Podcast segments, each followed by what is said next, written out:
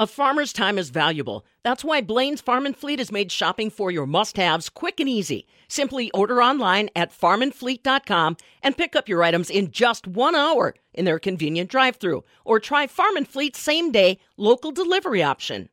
We've got nothing short of an absolute debacle, Pam. I mean, we have got really, really big problems. And this sure isn't asking for sympathy or send your, your, your sympathy cards to me. I mean, it is tough in all of agriculture, as you well know. And it has been for too long, Pam. And so, unfortunately, ethanol was on this fine, fine teetering balance before this happened of break even. It was a very, very difficult environment.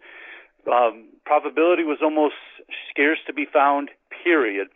And then it just got 10 times worse. So as you know, with this demand shut in, they're calling it, right? All of this driving that isn't taking place, it would make sense that the cheapest gasoline prices we see are when we don't put it in our car anyway because we're not going anywhere. And unfortunately, that's, that's exactly what we see right now. This oil problem is an absolute disaster. And so we can say, is this Saudi Arabia? Is this Russia? Is this them? Is this co- con- uh, coronavirus? And it's all the above. Pam, we have two stations, if you're aware. We have smart stations in Monroe and in Platteville. And um, two days ago, I was able to buy rack gasoline, Pam, at 32 cents a gallon.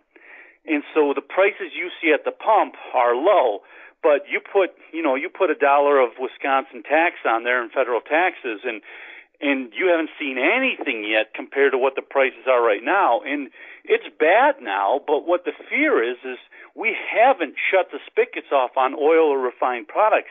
And with us not driving, this is just gluttony on all of our inventory storage when it comes to, to, to refined products. So the problem for ethanol is now we have absolute severe demand destruction. We've got an infrastructure that doesn't get the hold in the inventory we make until a time which we need it.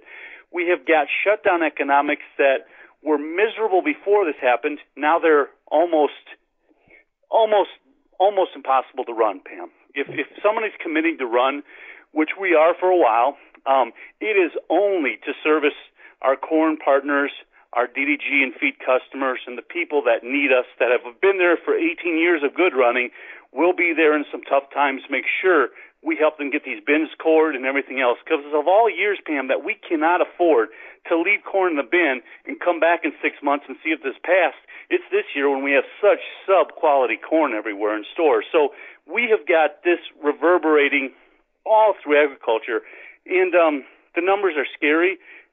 Pam, right now our break even is so low that if ethanol were to rally 20 cents, which is a monumentous rally, we would still have a hard time deciding if we would start up to cover variable costs or just stay down and take our fixed cost losses. 20 cents a gallon ethanol is 60 cents a bushel on corn. So what that means is there's a potential if we talk about supply and demand balance and eventually we have to start up and we have to have margin to do it or not even margin, just cover our cost of, of, of what we'd lose by fixed cost losses, it means corn has a significant downside. Not to mention, you've seen it, you mentioned it.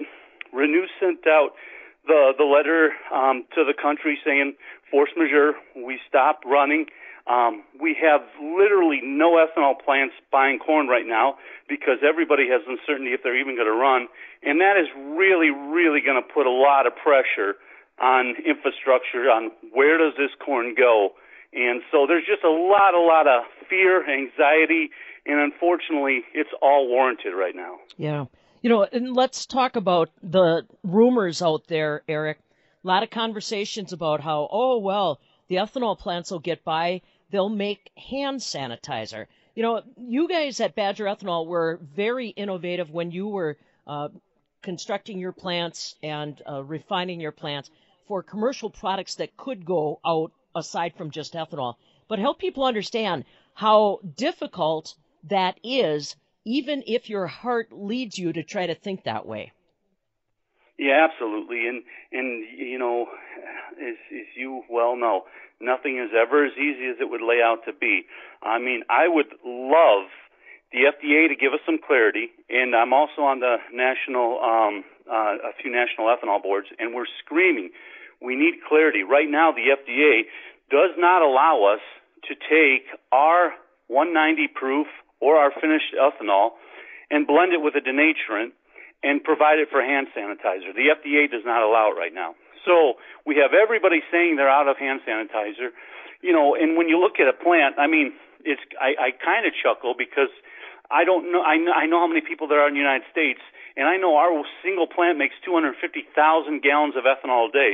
So to be of the misconception that you could have enough hand sanitizer demand to take one plant, let alone the 16 billion gallons equivalent of hand sanitizer we'd make in a year, um, it's it's it's a pebble in an ocean.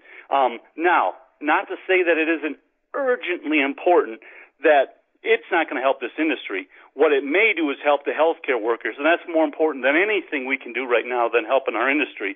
So we're urgently pushing the FDA to give us some kind of clarity so the ethanol industry knows how they can pitch in and help. And what it would amount to is we take our 190 proof alcohol, which doesn't have um, a lot of fusel oils and things of that nature, we denature it with some other human surface contact friendly denaturant so you cannot drink it and then it would be suitable for hand sanitizer for, for killing. But right now, the FDA was not allowing that to happen. The entire industry is up in arms, and um, believe me, the they're getting the message loud and clear.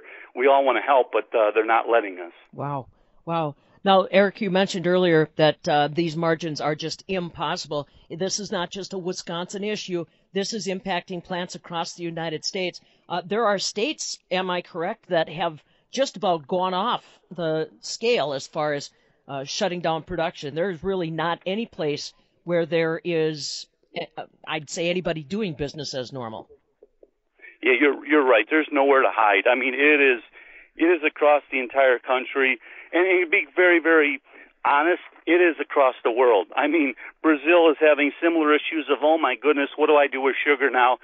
Because the reality, you wake up one day and you're competing again, like you said, with 32 cent gasoline. Uh, it's it's it's not in a million and one chances would we have thought that this be a possibility of the risk profile. So it's it's it's a quandary all over the place. Yeah. Yeah. Now, you mentioned DDGs, which our livestock producers obviously depend on greatly, and I believe that's a byproduct from basically every ethanol plant. Uh, what what's the message to our livestock owners that have kind of leaned on that as a staple in their diet and a, a lower cost staple, I might add. Yeah, and and that's one of those things is sometimes you don't appreciate what you had until it's gone. I mean, for a long, long time, DDG's had a hard time capturing its equivalent value on the feed value, right? So it's always been in a ration. It's always been known as the cheapest. And then a lot of times, some of the higher quality, as high as the quality as you could have expected. So, um, unfortunately, that comes to an end, and they're going to have to go back to alternative sources, which corn may get very, very cheap.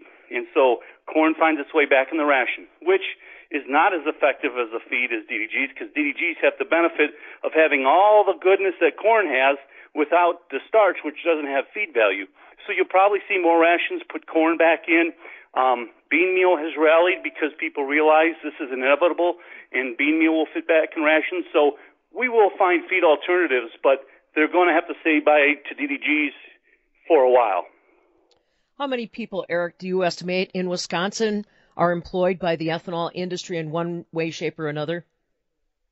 Oh, you know, I mean, directly we're talking about thousands, and in indirectly we're talking about hundreds of thousands. I mean, this is because um, Pam, as you just alluded to really eloquently, is it's not just ethanol. It's yeah, we're making the fuel, but you're talking about the corn producer. You're talking about the trucker that used to be able to go from Browntown to Monroe, a 15-minute turn, that may now have to go down to a river one and a half hours away to try to get export. And we know how overtaxed the river system is already anyway. And you talk about the truckers, and you talk about the feed, and you talk about the feed mills that we work with, and the corn oil, the corn oil that goes to biodiesel. Us, we make high protein that is into some pet food rations, some other higher value. It is it is almost unimaginable how wide this is going to spread and how deep this pain is going to be felt.